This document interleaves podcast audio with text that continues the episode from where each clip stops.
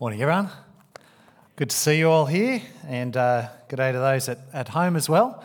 Um, next week, as we've heard um, from Rosie, we're, looking, we're getting into EV Grow, pursuing our purpose series, which um, should be fantastic. Um, and so, do grab your daily reading notes. Can I reiterate that? Do grab them because they start this week, so it'd be worth grabbing those. But today, um, focusing on Hebrews 2, our little Hebrews 1 and 2 series, particularly looking at um, God become man and the profound thing that is uh, and what that means for us in standing firm in the Christian life. So let's um, pray together. Our Father, we thank you for your just incredible love for us. Uh, thank you that in your love you'd speak to us from your word. And please, Lord, this morning, open the eyes of our hearts so that we would see you, so that we would see your Son in all your glory. In Jesus' name, amen.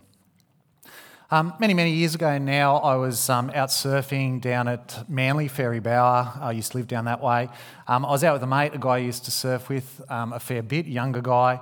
And he was a guy who I'd um, spent a lot of time with over the years, and a guy who I'd um, invested in and seen uh, come to faith in Jesus and spent a fair bit of time discipling and helping him grow in the faith.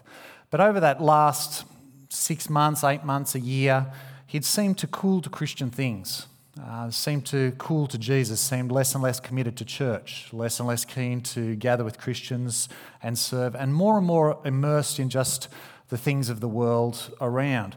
I felt like he was in real danger of drifting away. I felt like he was drifting away. And I was sitting there with him and I said, Jeff, it looks like you're not really committed to Jesus anymore. Whatever you do, don't let go of God. Now, I wish I'd said more. I wish I'd had better words. I wish I'd spoken to him earlier. I wish I'd. He responded, I could never let go of God. But he very quickly proceeded to do exactly that. In fact, I think he already had. Now, I pray that God would be gracious to him and bring him back to Jesus. But at the moment, he has drifted from Jesus. And sadly, I've seen this many, many times over my Christian life, and it's heartbreaking. Don't you find it heartbreaking in our ministry together? This is one of the most heartbreaking things. Together, we share the great joys of seeing people come to faith in Christ, come from death to life. We see the great joys of people growing deep in the faith, engaging with God's word, coming to know Him more richly, having their minds and their hearts and their lives transformed. But alongside that, we have the sorrow of seeing people drift away from Jesus. And the longer I'm a Christian and the more Christians I know, the more people over the years I've seen drift away from following Jesus or drift into such a shallow Christian life that they may still call themselves a Christian, but it's really in name only. They have no concern for the things of Jesus or the things that are important to Him. As we heard last week, aren't we in a more dangerous situation this year than we have been for quite some time? With the disruptions we have to regularly gathering together as God's people, there's a real danger of some of us drifting away if we're not careful. Now, we are being careful, aren't we? We're all being careful. We've been careful for each other, but we need to be careful. As we also heard last week, this book of Hebrews is written to Jewish Christians, that is, Jews who'd become Christians, but who attempted to start drifting away from Jesus and go back from being a Christian to being a Jew again because they were copying it so bad for being a Christian. Some pretty heavy and severe persecution had come their way. And so they're thinking if we let go of Jesus and just go back to the old covenant, go back to being Jews and no longer be, be Christians, we can get rid of this persecution. And the book of Hebrews is written expressly to warn Christians do not drift away from Jesus. Whatever you do, do not let go of Jesus. If you let go of Jesus, you have nothing. If you let go of Jesus, you lose your salvation. If you let go of Jesus, there are terrible things that await you in your eternal future. Whatever you do, don't let go of Jesus. And the way the writer to the Hebrews does it is interesting. There are some very strong warnings that you'd expect, warnings urging against drifting away from Jesus and spelling out the terrible consequences for drifting away from Jesus. But they come after sections where the author has first spelled out how wonderful Jesus is, how Jesus is superior to everything, how Jesus is better than everything, particularly better than things in the old covenant, because that's what the Jewish Christians were tempted to go back to. Jesus is better better than the angels who made the old covenant, better than the old covenant, better than Moses himself, better than the sacrifices, better than the priest. Jesus is better. Whatever you do, don't let go, don't drift from Jesus. What is it that's going to help us? What is it that's going to help us not drift away from Jesus? Well, at times, what we need is strong warnings and the consequences spelled out, as the writer to the Hebrews does sometimes. But most fundamentally, we need the other thing that the writer to the Hebrews also does. Most fundamentally, the thing that will help us not to drift away from Jesus is to grasp ever more deeply how wonderful what God has done for us in Jesus. To grasp ever more deeply how what wonderful what God has done for us in Jesus. Because if you grasp that, you'll never want to drift away. You'll guard against drifting away. Now, in our passage this morning, God, through the author, paints a profound picture of God's dealings with humanity through his son Jesus. And it is designed to blow your mind so that you could never consider drifting away from Jesus or drifting into a shallow Christian life.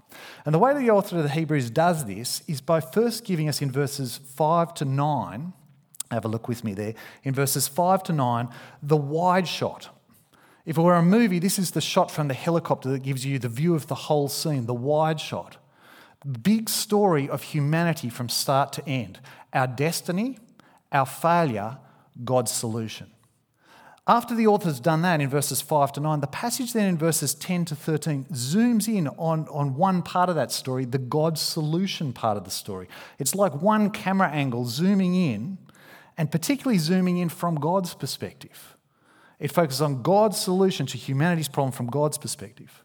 And then finally, in verses 14 to 18, the passage cuts to a different camera angle, zooms in on the same thing again, though God's um, solution to humanity's problem, but this time God's solution to humanity's problem from our perspective.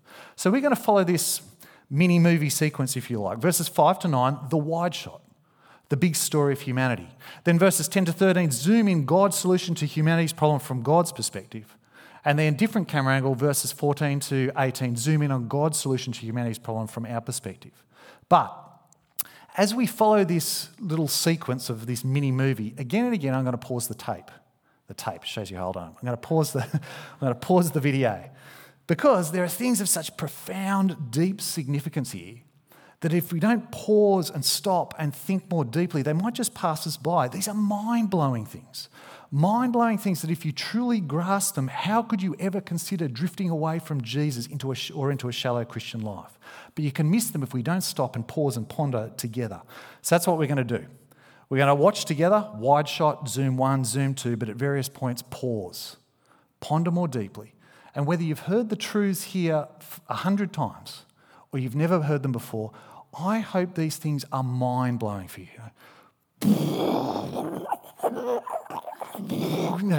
Blow your mind. And blow your mind in a way that stirs you so that everything within you is alive with conviction. How could I ever turn away from this God? How could I ever drift away from the Lord Jesus?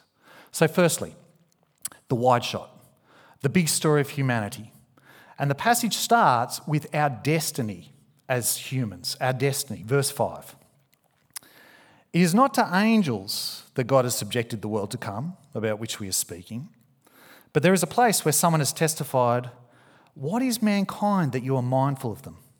A son of man that you care for him. You made them a little lower than the angels. You crowned them with glory and honour and put everything under their feet. In putting everything under them, God left nothing that is not subject to them. This is the destiny of humanity. The author quotes a wonderful psalm, Psalm 8, which Rob read for us.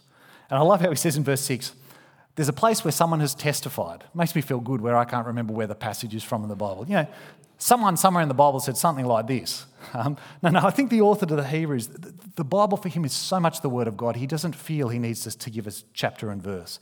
There's a place where someone has testified, and the place is Psalm 8, and the author is King David. And in the context, which we had read before, David says, When I consider your heavens, God, the work of your fingers, the moon and the stars which you have set in place, what is mankind that you are mindful of them? A son of man that you care for them. Now you can imagine David outside, away from the city, no lights around, complete and utter darkness, and he looks up to the, to the heavens, to the universe, and he sees the heavens, the moon and the stars, their vastness and their beauty spread out before him, and he thinks, What are humans, God, that you even think of us, let alone care for us? Have you ever had that experience? Have you ever been out in the, the vastness of the ocean, looked around, there is water on every side, you cannot see land, so vast, so beautiful, and thought, what are human beings, God, that you even think of us, let alone care for us? Little specks on a vast and beautiful planet, which is a little speck in a vast and beautiful universe. What is mankind that you are mindful of us? The Son of Man, that you care for us? What are humans that you even think of us, let alone care for us? That's what David does. He says, When I see the stars and all the glory around the spectacular universe, I think, what are human beings, God, that you even think of us, let alone care for us? But, verse 7 and 8, God has ordained that human beings are to rule the universe. Under God, as servants, but we are to rule the universe. That is our place in the created order. In power, he made us a little lower than the angels, but we are ordained to rule over everything, crowned with glory and honour, everything under our feet. We are the rulers. All created things are under mankind's feet, including the angels. We may be made a little lower than the angels, but they are merely ministering spirits sent to serve us. Chapter 1, verse 14. We are the ones destined to rule the universe not the angelic beings. Now, press pause. Ponder this the place of humans in the universe.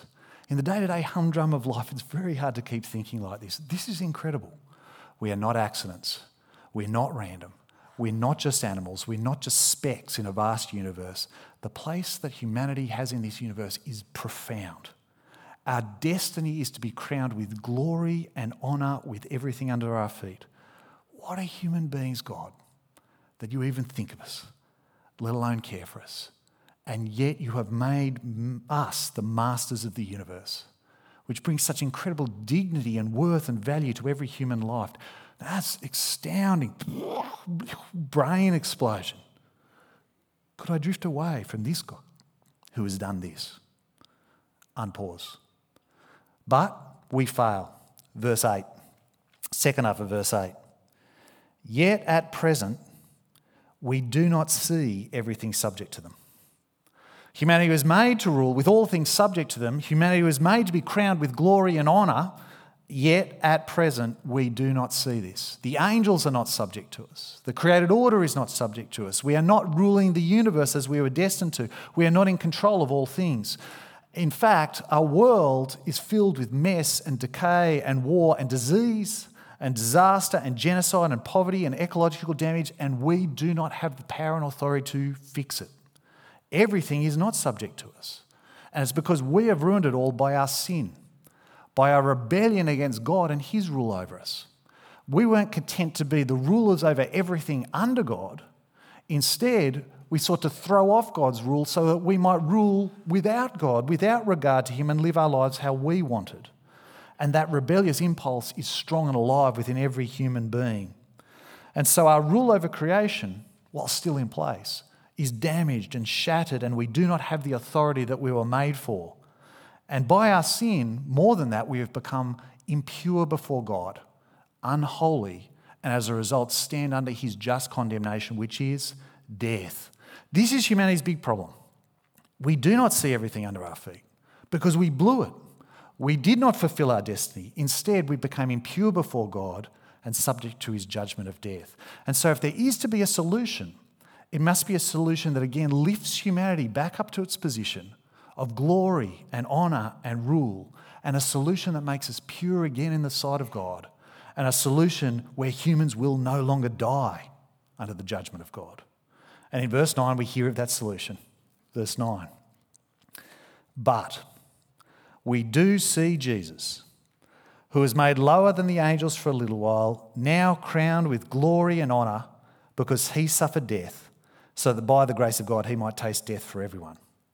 But we do see Jesus. And it says there, who, who was made for a little while lower than the angels, more accurately, was made a little lower than the angels. Same as verse 7, was made like us, was incarnated became a man. God Himself has joined us and become one with us and entered into our domain to fix our problem. So that, verse 9, he is now crowned with glory and honor. He has risen to humanity's true destiny. Glory and power and honor and rule is restored to humanity in Jesus. He is the true human being. The eternal God, God the Son, enters into our domain and becomes one of us, fully God and fully man. He shows what Psalm 8 leads to all things now under the feet of a human being. Humanity again lifted up to its position of glory and honour and rule. And the way that he does it, verse 9, is by suffering death. So that by the grace of God, that is by God's gracious plan, Jesus suffered death so that he might taste death for everyone, for all people without distinction. And tasted doesn't mean, yeah, had, had a little nibble. Tasted means he, he gobbled down the full meal.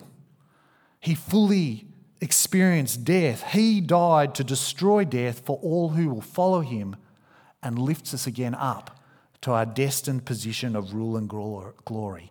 Jesus fulfills Psalm 8, the first human being to fulfill Psalm 8. And in doing that, he opens the way for all human beings who will trust and follow him to fulfill Psalm 8, and he does it by dying for us. Now, pause there. Ponder these things. God became a man. Now, we hear that often, it can wash over you. And the eternal God, who has always existed, the forever being, who has created all things, God the Son, second person of the Trinity, became something that he was not before a human. God the Son was not human, but when he was conceived by the Holy Spirit in the Virgin Mary, he became human. A change took place in God, not in his character, not in his nature. But before this point, the point of his incarnation, God the Son was not human and never had been. But from that point forward, that miracle, he would forevermore be a human being. He would be Jesus. But when most things become something else, they are not what they were before. You know, when Jesus does the miracle of the water becoming wine, the water was not wine. Jesus does the profound miracle, and the water became wine and was no longer water. When this miracle takes place, the miracle of the incarnation, when God the Son becomes a human, he, he was not human, he becomes a human, but he remains God because everything is unique with God. That's the very big, important difference. Though God the Son became human, he lost none of his godness. And so Jesus is the God man, fully God and fully man at the same time, come to save us. In our house, we own a pet, a couple of pets, but this pet is a, um, a little lizard, a dwarf bearded dragon, tiny little cute dragon lizard type thing, and you can throw in crickets and he chases them around and gobbles them up, looking like a, like a dragon. Now, imagine this little dragon was getting sick, he wasn't well. We wanted to help him, but he was afraid of us. He'd always run away and we, we, we couldn't get him. I wish I could just communicate better to him. I wish he could know me more. I wish I could help him so that I could save him from being sick. Imagine if I could do a miracle and become a lizard, a bearded dragon, to be with my bearded dragon. I could remain human, fully human, but also be lizard, human lizard. And so, and, and, and so I could live with him. I could show what it was to be truly human, but in his form, his lizard form, so he could understand and communicate and learn and learn that I wanted to help him and I could ultimately help and save and care for him. Now, the illustration doesn't work. Because you think about it. For me to become a lizard, a human to become a lizard, is a creature becoming another creature. It'd be a profound, weird miracle, but it's a creature becoming another creature. The, the gap is so small, so tiny. For God to become a human being, the eternal creator of all things, the only self existent being to become a human being, a creature, creator to creature. The gap is so vast it, it's unimaginable. But it's different in another way too. For me to become a lizard, a human to a lizard, it, it's totally inconsistent, nothing common.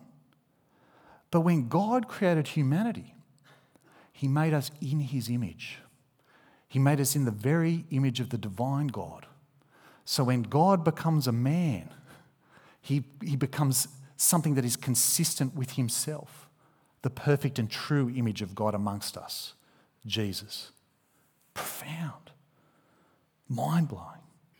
What are human beings that you could think of us, let alone care for us, let alone become a human being and live amongst us and die to save us? Could I drift away from this God? But ponder this as well. Jesus never stops being Jesus. For all eternity, God the Son will forevermore be Jesus, fully God and fully man. It's not as though God the Son became Jesus and Jesus lived for a while as a man and God, but then at some point, his death or his resurrection or his ascension or his glorification, at some point, God left Jesus or Jesus left God or. No, no, no, no. In all the resurrection accounts, it is the physically raised Jesus who appears. In Philippians 2, it is at the name of Jesus, every knee will bow and every tongue will confess. Jesus rules the universe. Jesus will come again in glory. Jesus will take up his uncontested rule. In this passage in Hebrews 2, it is Jesus who is now crowned with glory and honor and ruling the universe. The very point here, the very thing that God was trying to achieve, was a human being who lifts humanity back up to the position of rule to fulfill their destiny. Jesus, God and man, a human ruling the universe for all eternity.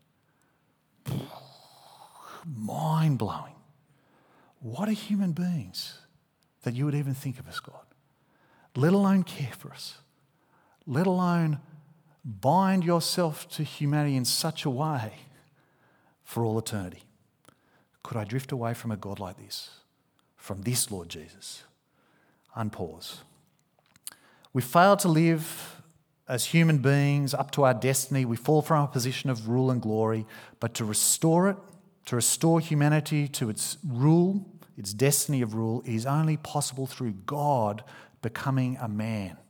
And by his death and resurrection, to lift humanity up again to its position of rule in the universe. It must be a man who rules the universe, but only God can do what is necessary to lift us up to that position. Jesus, fully man and fully God, is the answer. That's the wide shot, the big story of humanity.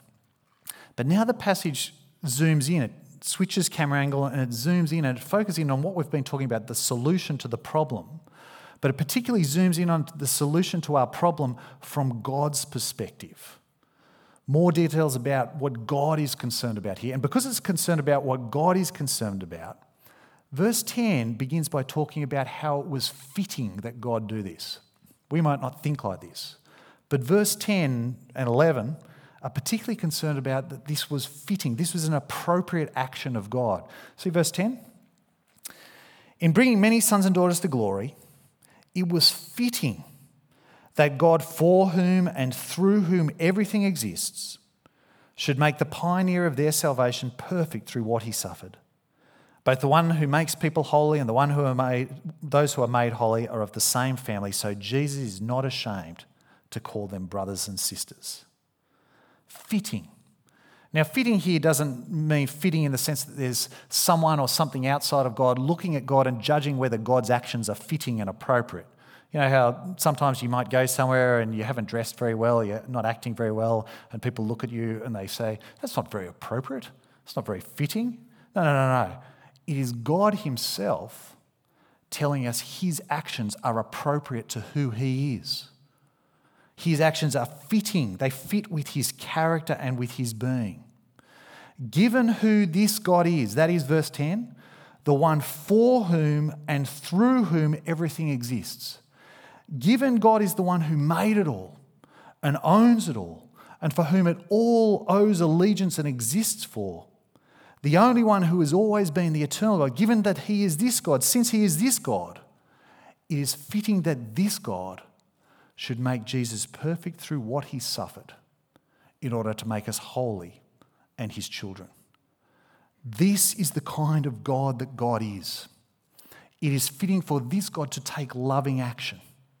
Action that means his son will come as a man and suffer to make us holy and part of God's family. The events of God coming to earth and becoming a man and dying for us are not God doing something that's totally unusual and abnormal to who God is. No, no, no. It is God being the God that He is. This is totally consistent with His very character and being. God becoming a man to die to make us His sons and daughters is the perfectly appropriate action of the one true God. God says it is fitting, it fits perfectly with who He is. And to fill out further what this fitting action is, it says in verse 10 that Jesus is the pioneer of our salvation. And the word pioneer there is a word that has two words within it, two parts to the word. And the two parts are champion and pioneer. He's the champion and pioneer of our salvation. He champions our salvation and he pioneers it. A champion is, is one who fights on your behalf and wins for you, uh, does something that you could not do on your own. Uh, recently, I've taken up karate. Um, two of my kids are into karate, my younger kids, and uh, they've been doing it for years and years and years. And I've been watching them for a while and thought, I'm going to I'm to give it a shot. So I'm doing karate, and now they're the experts, and I'm the, the little learner. It's a pretty lovely thing, actually, to have your kids throw you around and knock you on the floor, and basically you're the novice, and they're the expert, and they're teaching you and training you. And uh, good way to meet people, good way to spend time with your kids. Man, shows you how unfit and inflexible you are. It's, it's, it's fantastic. Um, imagine one day, and you've got to imagine this, this, this is not for real. Imagine one day we're in the dojo and, uh, and, and we're doing our training, and Cobra Kai style, another bunch of students from another dojo turn up. And they, they say, We want to challenge you to see who has the best karate on the coast. And the way we're going to do is we're going to each pair up, throw lots and pair up, and, uh, and fight each other. There's going to be no holds barred. It's, it's submission or knockout. I'm thinking, oh no, I'm just new to this. I'm a little beginner. They, they cast the, you know, the lots or whatever, and, and suddenly I'm paired up with a second dan black belt. Guy's been doing it 10, 12 years, and I've been doing it a few months. I think I'm dead. I'm dead. There's no way I can fight this fight. And then the sensei from my dojo the master says, I will fight for you. And so he's the champion. He, he steps up, he fights on my behalf, and he annihilates the, the, the other guy, the champion. We need sometimes someone to fight on our behalf, to win the way for us. We needed Jesus as our champion. But he's also the pioneer, the one who goes first, but whom you follow afterwards. The American pioneer who goes in the wilderness to settle the land on their own, but with the knowledge that others will come and join them and settle alongside them. Jesus is both the champion and the pioneer of our salvation, the champion who defeats death on our behalf, who, on the behalf of humanity, wins our position of rule and glory that we were made for once again. And he pioneers the way so that we follow to become what he is. He is holy, and so we can become holy like he is. He is part of God's family, and so we can follow to become part of God's family like He is. He is restored to full humanity, and so we can be restored to full humanity and ruling the universe like He is. He is our champion and our pioneer, and profoundly the way that Jesus does this, is through suffering. In fact, it says Jesus was made perfect through what He suffered. And my immediate thought is wasn't Jesus always perfect? Even before He suffered? Didn't he always live a sinless life? That's the right instinct. But the word perfect there is used to describe consecrating a priest for an office, making someone holy, making someone perfect in the sense of setting them aside for a unique role dedicated to God. Before being a priest, the priest was not perfect in the sense that they hadn't yet been set aside for this holy, unique priestly role of dedication to God. But once the priest was consecrated for this office, they are now holy, now perfect in the sense that they were set aside. This is the same for Jesus.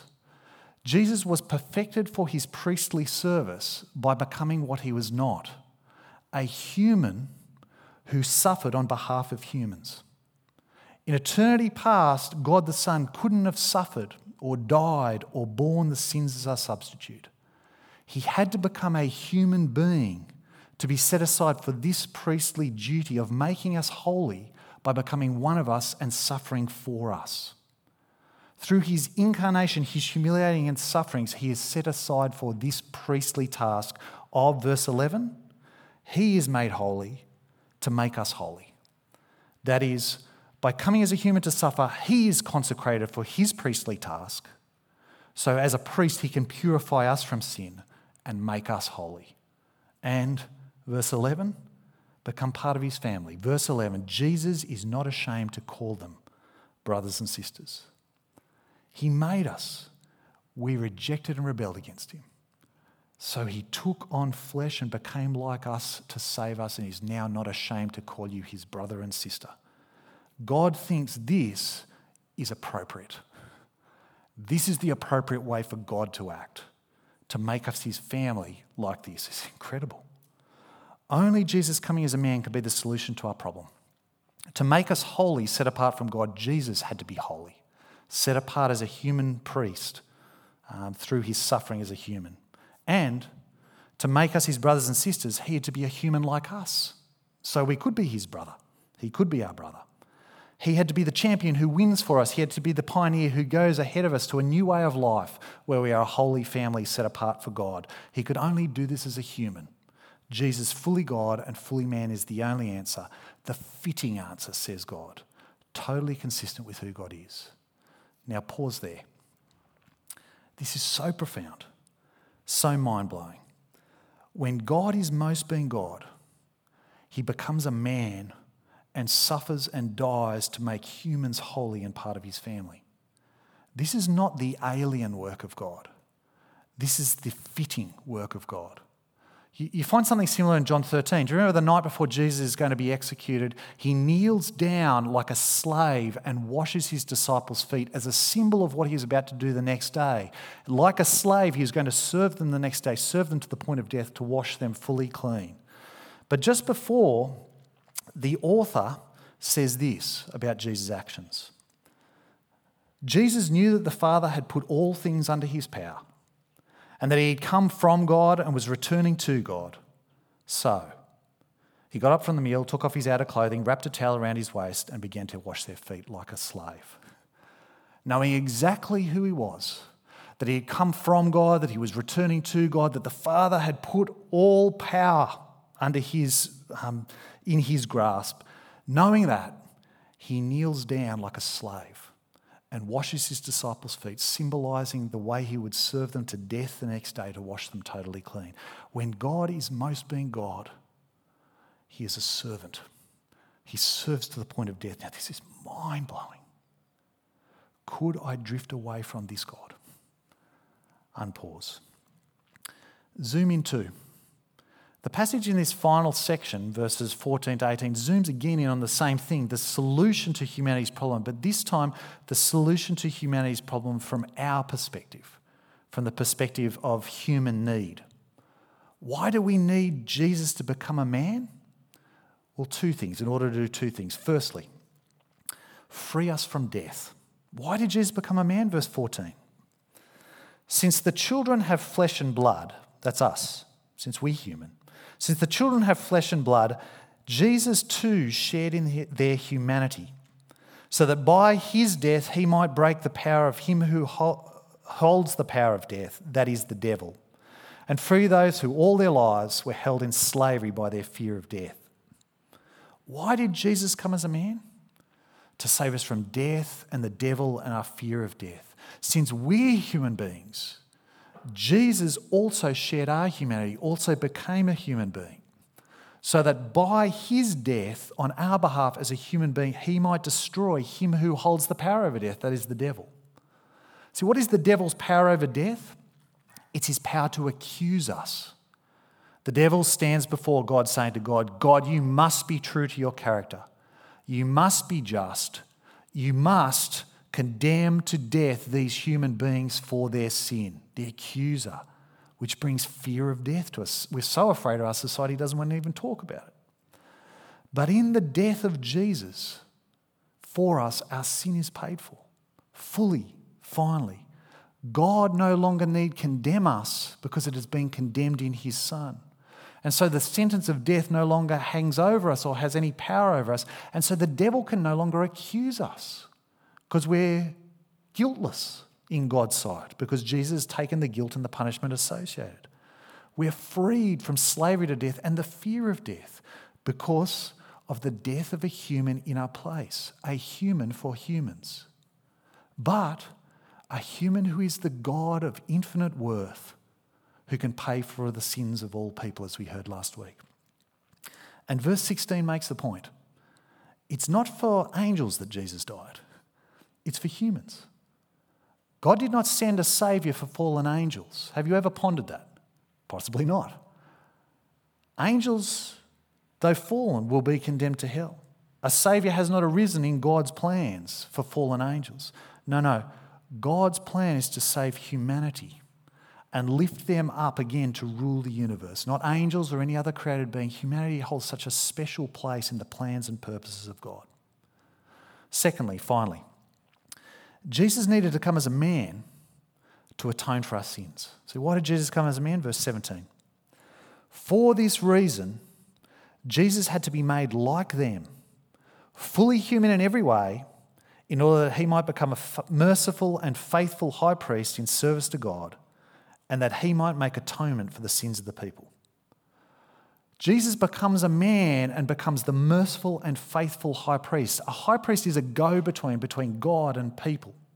God is so holy and people are so sinful that pe- sinful people cannot come into the presence of the holy God without being destroyed. And so in the Old Testament, God set up a system uh, which one piece was the high priest who stood between God and the people, a mediator, a go between. He represented God to the people and the people to God. And he particularly did that through making sacrifice on behalf of the people, animal sacrifices to symbolically pay for the sin of the people. But a human high priest could never be the perfect mediator, never be the perfect go between, because they were a human. They could not really represent God perfectly to the people. And because they're human, they themselves were a sinner. And because all they could bring was animal sacrifices, which symbolic and needed to be repeated again and again, it never actually really dealt with sin. But now Jesus has come. Merciful and faithful high priest, God, who has become a human being. And so he is the perfect high priest who can perfectly represent God to people, for he is God, and people to God, for he is human. And as the merciful and faithful high priest, he is actually able to make atonement for sins. He is actually able to make a sacrifice, which means the anger of God is satisfied and does not pour upon us. Because this high priest makes the sacrifice of himself. He dies under the wrath of God to deal with sin once and for all, and God's anger against sin once and for all, so that we can be made holy in God's sight, clean, and God's children. Only Jesus can do this. God and man, be the high priest we need, making the sacrifices we need. Do you see how the solution matches the problem? We needed the God man Jesus. Now let's pause one last time and conclude with this. Think about God's plan. This plan. This is not plan B. This was God's plan before the creation of the world. It's not like God was surprised by the problem of human sin. Like humans blew it and God was shocked and he had to come up with a plan B or a plan C. Or, no, no. It's not like God had to scramble to come up with a solution. The plan and purpose of God before the creation of the world was this plan, was the Psalm 8 plan. God's plan was always that he would create humanity in his image, binding himself with humanity in a deeply profound way. God's plan was always that He would create humans to rule under Him in a position of glory and honor and power, ruling the universe, connecting humans to Him in a profound way. God's plan was always that humans would fail, would fall from this position. But God's plan was always that God, the Son, would become a man and remain a man for all eternity lifting humanity back up to that position of rule and honor and glory once more. Did you catch that? God created humans knowing that the way that He would save them was that God the Son would become a human and remain a human forever. God, in His eternal decrees, determined that this would be the fitting, appropriate thing to do. The eternal God, God the Son, become and remain a human being forever. God created humans knowing his personal, eternal destiny would forevermore always be bound together with humans in the most personal and profound way. This is our God. What are human beings that you even think of us? Let alone care for us, let alone do this for us. Could I ever drift away from this God? Could I ever drift away from the Lord Jesus? Let's pray. Oh Lord God, you are the Father, the Son, the Holy Spirit, and we praise you for who you are. Uh, thank you so much, Father, for all you have done for us, that you deem it fitting that in love for us, your Son would become and remain a human being forevermore while still fully God. Uh, thank you, Father, that he suffered, that he died under your judgment, that he's purified us from sin, that he's freed us from death, that he's made us your family that He has lifted us up to our intended destiny to be rulers of the universe under you. Uh, Father, what an incredible thing that in love you would bind your personal, eternal destiny to ours. Amen.